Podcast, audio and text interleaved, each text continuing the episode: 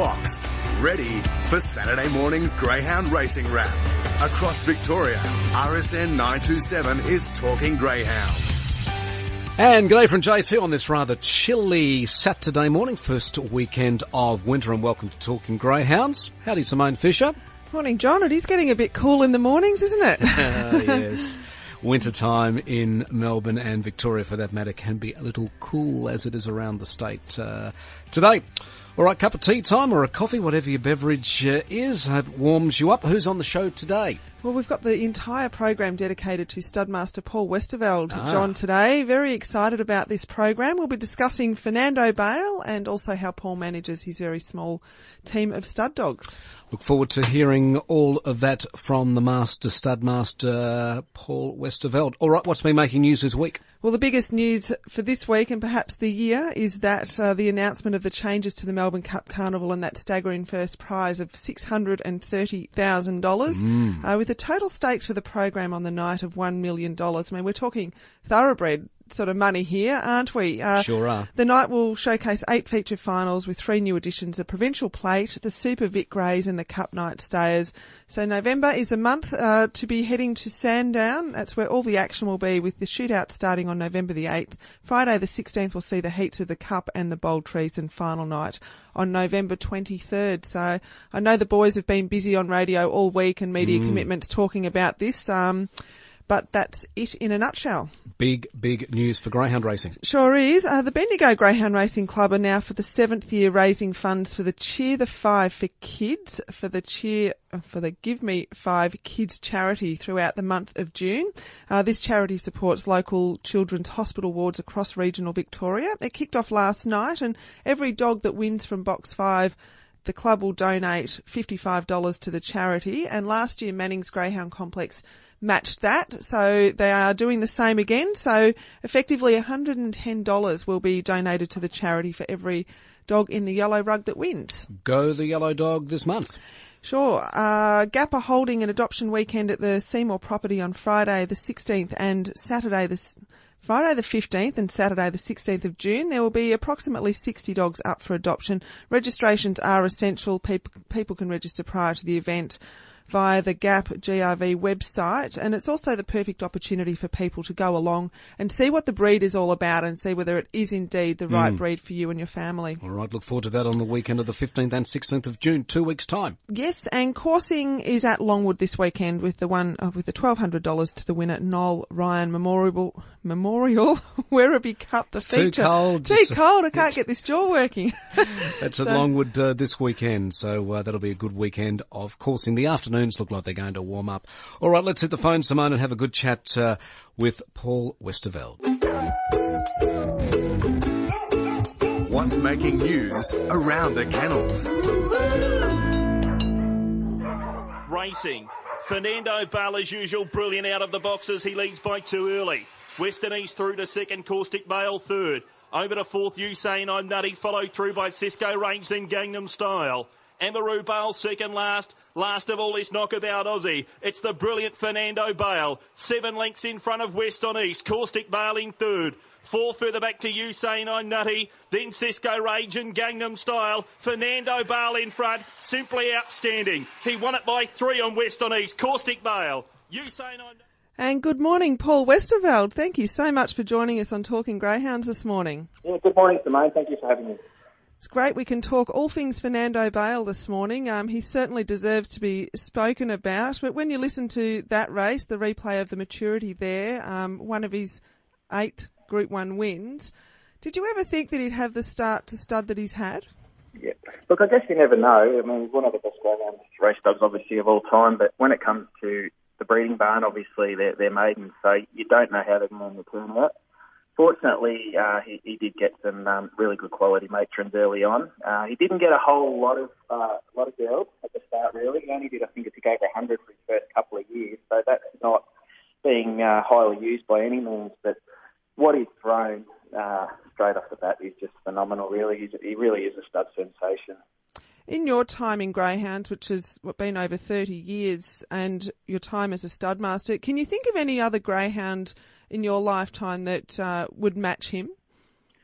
I can't think of one off the top of my head. Like I mean, there's obviously been some superstars um, over those years, but, and, and there's different generations too, I guess, and, and that sort of thing. So yeah, I wouldn't I wouldn't want to compare, but personally, I don't think I've seen a dog start off, you know, like he has, and and the oh, the demand is just unbelievable. Like we we sold out uh, about two weeks ago of his quota, and already, you know, I don't know how many people Michelle's got on the list, but yeah, I think it's over thirty like already. So yeah, he really is in high demand.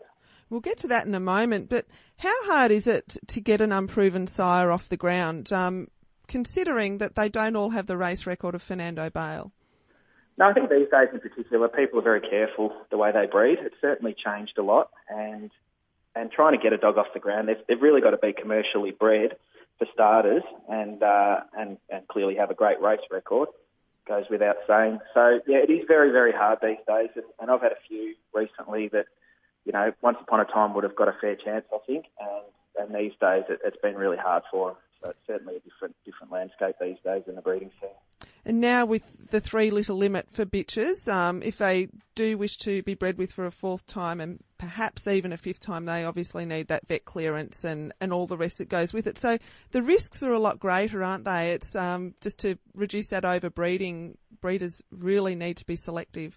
Yeah, there's no doubt. I think the industry in a lot of ways. Um, you know, if a, if a girl can't throw after three litters, then you should probably, you know, rethink whether she is worth breeding. Obviously, there's the odd freak story, but yeah, you've really got to put the odds in your favour, and yeah, that, that's one of the main things with breeding.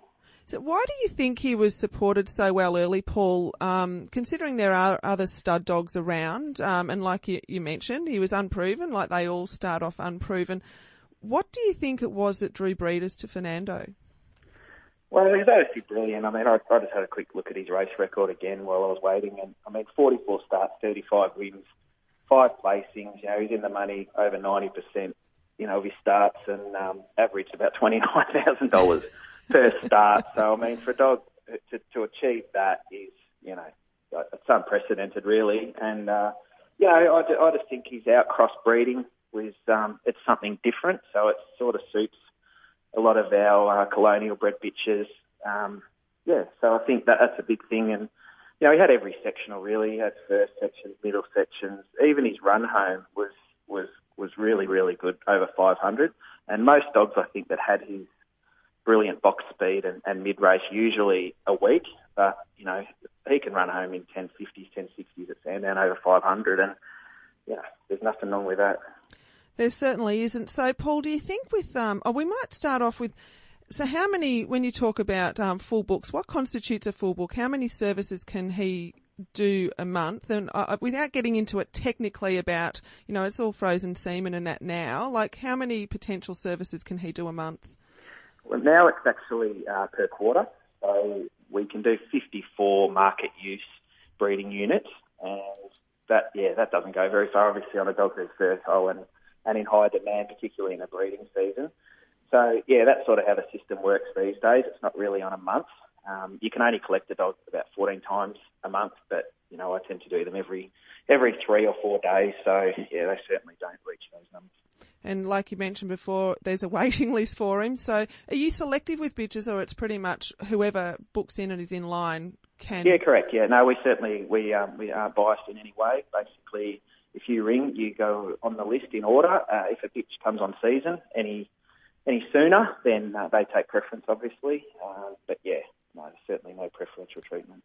So, do you think that there is potentially the problem then down the track of gene pool saturation with Fernando's uh, bloodlines? Is that is that something yeah, that may be a problem? One. Yeah, look, I'm not sure because I guess if you bred a Fernando litter and you had a had a really good daughter of him, you're not going to go back to him. You really wouldn't go back to his son, um, or most people wouldn't anyway. So they sort of get bred out a lot of their own, you know, their own saturation, I guess, anyway. So yeah, look, it's a funny one. Um, yeah, certainly, obviously, people have their difference of, of opinion, but yeah, for us, 54, um, yeah, it doesn't go very far in Australia, and we um, we do get a lot of interest from New Zealand and and also you know America and Ireland. You know, we, we've basically even countries I didn't even know would want to race greyhounds have sort of contacted us in Europe and things like that. So yeah, we're struggling to keep up with just Australia with him. Amazing. So are you trying to keep it more in Australia or you'd like to get a lot more out overseas? Uh, no, we really, we, we, concentrate mainly on Australia. Um, there's a lot more involved sort of with quarantine regulations and that sort of thing when you have to collect to go um, overseas. So yeah, it is a bit more work involved and yeah, when we're struggling just trying to keep up here and, and we also want some put away for a, you know, a rainy day just in case something sort of ever happens, you know, to him. Obviously being a living animal, anything can happen. So yeah, we sort of like to have some stock to put put behind us as well, and that takes time to build up. And I guess with technology these days, we could see Fernando's running around in 25, 30 years' time as well. Let's hope so. That'd be great. it would be great. Um, so, what's the general standard of brood bitches that you are getting, Paul? Are you getting many unproven ones, or are you getting mainly like that have been great performers on the track, or just a real mix? It's really just a mix, I think. Yeah. Look, I mean, certainly people at either high stud fee, so you know seven thousand dollars per breeding unit. So you know you've really got to believe in, in in the girl you're breeding from, I guess, if you to go to a, a sire like Fernando. So yeah, it's um yeah, it's just just really. I mean, he has got really good pictures, but let's face it, he's but he deserves them, I think and I guess that's the great position that he's in with the start that he has had at stud. Um, people are prepared to pay that money, but they're not going to do it just for anything. You know, they they're going to try and get the best. So that's um, a good endorsement for him as well. It is, yeah. Look, I've had a look. He's done over 300 um, matings now, so yeah, it's a great start for for a young dog. So yeah, it's just getting more and more. In fact, I think he's probably done more in the last few months at a guess than what he did in the first two years. So I think in two, like two years from now, when those offspring are racing, it's going to be Fernando's everywhere, Every... more than even now. more so. Well, Paul, look, I'd love you to stay on the line and join us for another segment, and we'll talk about the greyhounds that he has had running around in these group finals, and also how you manage having such a busy stud dog. No problem. Love your doggies? The Greyhound Leader, RSN 927.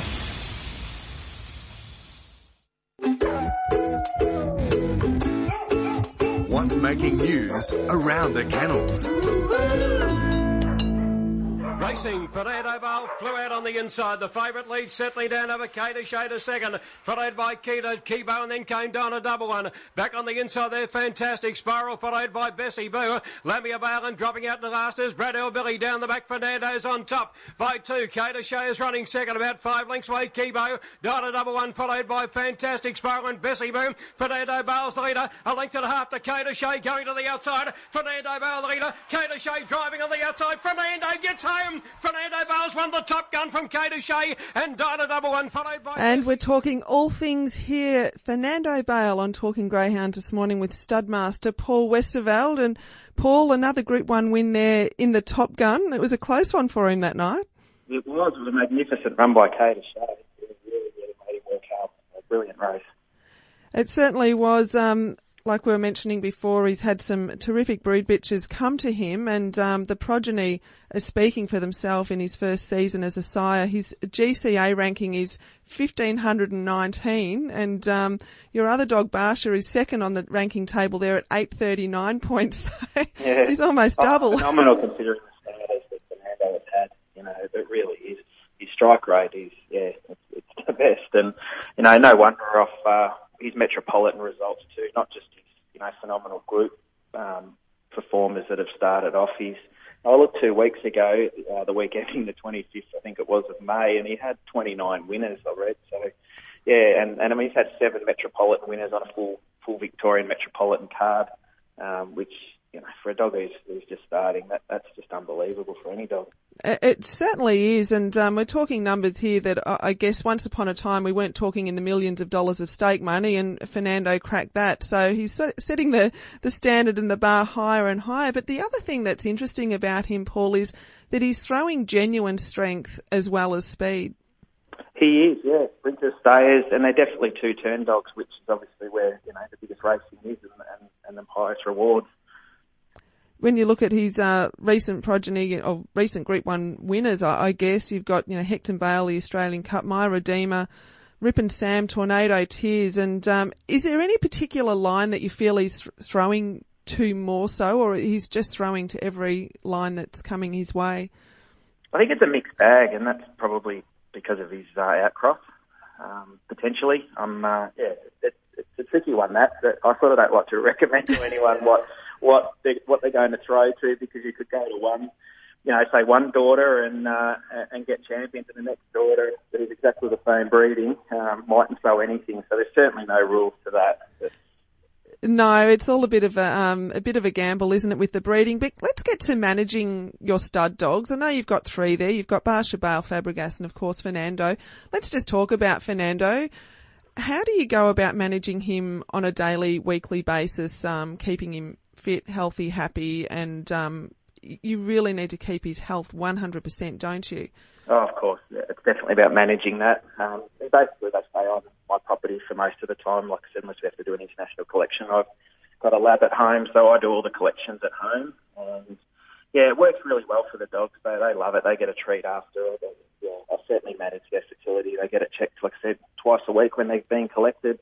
And um, yeah, just the tricks of the trade. I guess you learn over the years when you've been doing something. Um, you learn sort of what works, and uh, yeah, certainly he's, he's just working a treat now, Fernando. Do you find that there's much variance um, twice a week, or is it pretty standard when you you know you're looking under the microscope? Yeah, look, it, it's normally pretty standard with, with him um, and, and, the others. Yeah, that, like Barcia and, and Fabregas, they're professional stud dogs. They know what it's all about now. So, you know, if one of them goes into the room and they only go into that lab um, basically for that reason, so when when one dog goes in, the others go off their head because they obviously know what's going on. Yeah, so yeah, they get a special treat after it, and, and uh, oh, they get so much, so many pats, and, and I talk to him in their silly voice and get them all excited. It'd be embarrassing actually. Oh, we just better make sure there's no camera in that in that room, Paul. Um, but with illness and things like, I, look, greyhounds are once they're in that routine. I mean, they can. He's not going to the track, but obviously race dogs can pick things up from other dogs at the track, and um, so he's not in that environment. Is it hard? Is it easy to keep him fairly healthy, like not getting a little bit of kennel cough or not getting a little bit of an upset tummy? Is that um, because they're basically quarantined, aren't they? Um, just like we basically only have those three dogs in a kennel environment, so yeah, it, it's not really something that, that happens, touch wood, but um, yeah, certainly something you've got to be aware of and be on top of if, if something does happen. So it's a long time, uh, it's a lot of change from those days where you'd have 10 brood bitches on the property and oh, having to do... Days, yeah, it was uh, totally different to how it is now. And, and frozen semen's just a, you know, it's been a revelation really. You don't need to travel with your, with your girls if you're visiting a stud dog. And like I said, you can access, you know, dogs all over the world now and yeah, get the best of the best. So yeah, it's fantastic, and it's such a simple operation. We've got some very astute vets around Australia that, that work with us, and um, yeah, it's a very great great system now. So, do you think that um, the fact that you are able to keep him so healthy is the reason you, you know you're getting good, consistent litters, big litters? Um, and and these days, I think with the frozen semen, you don't seem to get a runt as much, do you? They seem to be a little bit more even. Oh, I don't know if that's the case, but it certainly is. Fertility strike rates. Now we have machines that, that, that test for ovulation. Uh, that, that's made all the difference. So we can pinpoint when they are ovulating. And um, yeah, like I said before, the vets are just are great, the ones we deal with. And the semen quality that, that I put out on the market, I make sure is, is 110%. If, if there was any question marks with it at all, it'd be tipped down the sink and, and, and it wouldn't be out there in the marketplace. So I think that's why when you look at, you know, say GRV's fast track and you look at the litters that we have, it's, um, yeah, it's amazing success rate. I think Fernando missed one of his first hundred and that bitch turned out she had a, had a pretty bad infection and went back to him and had eight healthy pups. So, you know, that, that just shows you how, uh, how good it is, I think. Yeah, and your great managing management of it all too, Paul. Because I know, um, you know, if you're working the dogs every few days, it's not like you can just pack up and go on holidays whenever you feel like it. You need to be on top of your game. But has there been any bitches recently that have um, been served by Fernando that you're particularly looking forward to seeing the pups down the track? Oh, there's so many. Yeah, look, I wouldn't want to single anyone out and not miss any, but yeah, certainly. But the best of the best are going to him now even people that might have been sceptical and wanted to wait whether he was going to be a really good stud dog and live up to expectations have certainly jumped on the bandwagon now and yeah, and they've openly admitted it to me. So yeah, well, that's. That that's a good thing. And who at the moment racing? I mean, we've got so many of his progeny, but who do you think's the most exciting at the moment? Uh, just so many. Like normally with a stud dog, you might name one, two, or three at, at any one time if they're going well, and I think with Fernando, he could probably name 30 or 40. It's just crazy. Uh, I saw a, a, a young bitch win last night at Hobart called Pico Can, and, and she won her second start. She's only 19 or 20 months old and, and ran 25.55 at Hobart last week, which is about half a length off the track record. And you know, over the years, some of some of our best sprinters have been over in Hobart, and it's you know long straights, big horseshoe track, and really it usually doesn't suit bitches as well. And to run that sort of time and then back it up last night, I think she ran 25.61, which yeah, she's got every sectional too, just like her dad. I think she could be anything that that girl as she races on the mainland in some of our big races. Certainly one to look out for, as well as Rip and Sam, Tornado Tears, Dyna Paddy, Hector Bale. The list goes on and on. oh, there's just so many. Look, Paul, it's been wonderful having you again talking about uh, your stud dogs and bit of your life and Fernando Bale. I think we could actually speak for an hour on him, but um, we'll have to get you back on the show again another time and talk some more Fernando. Yeah, anytime. Thank you. Thanks, Paul. Cheers, Simone. RSN 927's Talking Greyhounds with Simone Fisher. Oh, fascinating chat, Simone, with a very knowledgeable man, Studmaster Paul Westerveld. We thank him very much for his time. Talking of times, fast Uh, Marcus Lloyd's had a couple this week. Pumpernickel ran a 22.35 at Geelong over the 400 and also he had Ashtar run a 29.82 at the Meadows over 5.25. Poke the Bear back at the Meadows, a 29.69 run there for Shona Thompson was my best bet last Mm. week. Not a lot of value, but still a winner. Big, like, big race coming up for that pup. Sure Don't know what it is. Maybe the Perhaps cup. the $630,000 Tab Melbourne Cup Shona. wouldn't surprise us. Uh, like a Kelly King for Ashley Terry, a 16.57 at Healesville up the 300 metre straight there. Dyna Chancellor, a 34.17 over the 600 at the Meadows for Corey Grenfell. Major Riot for Anthony Azzopardi, a 24.93 at Shepparton over the 450. He also had Uno Fabio run a 34.12 over the 595, uh, at Sandown. Uh, Bernardo a 29.37 at Sandown over the 5.15 for William McMahon and Mossimo Bale 29.30 over the 5.15 there at Sandown also for Andrea Dailly.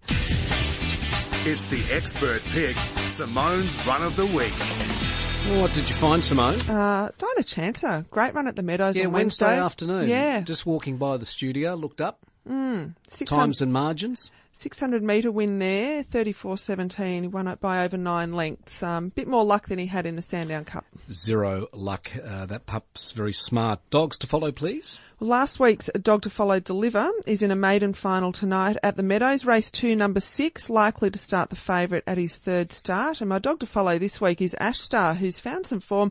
He's had 12 starts for five wins and three placings and one Saturday night last week at the Meadows in 29.82, backed it up with a win at Sandown Thursday night in 29.73. So watch out for Ashtar where it's drawn next. Best bet.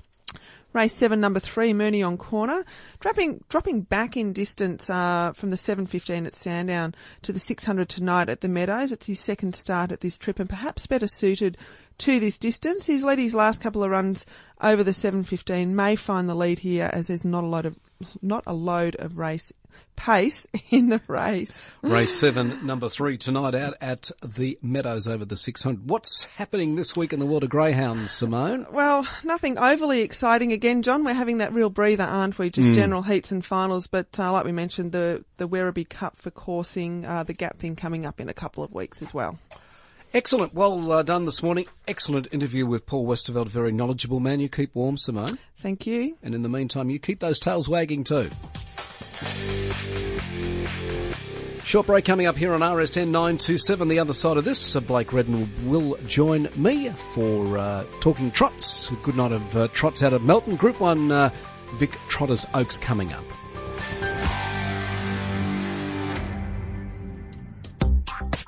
We'll be uploading the best of today's Talking Greyhounds to rsn.net.au.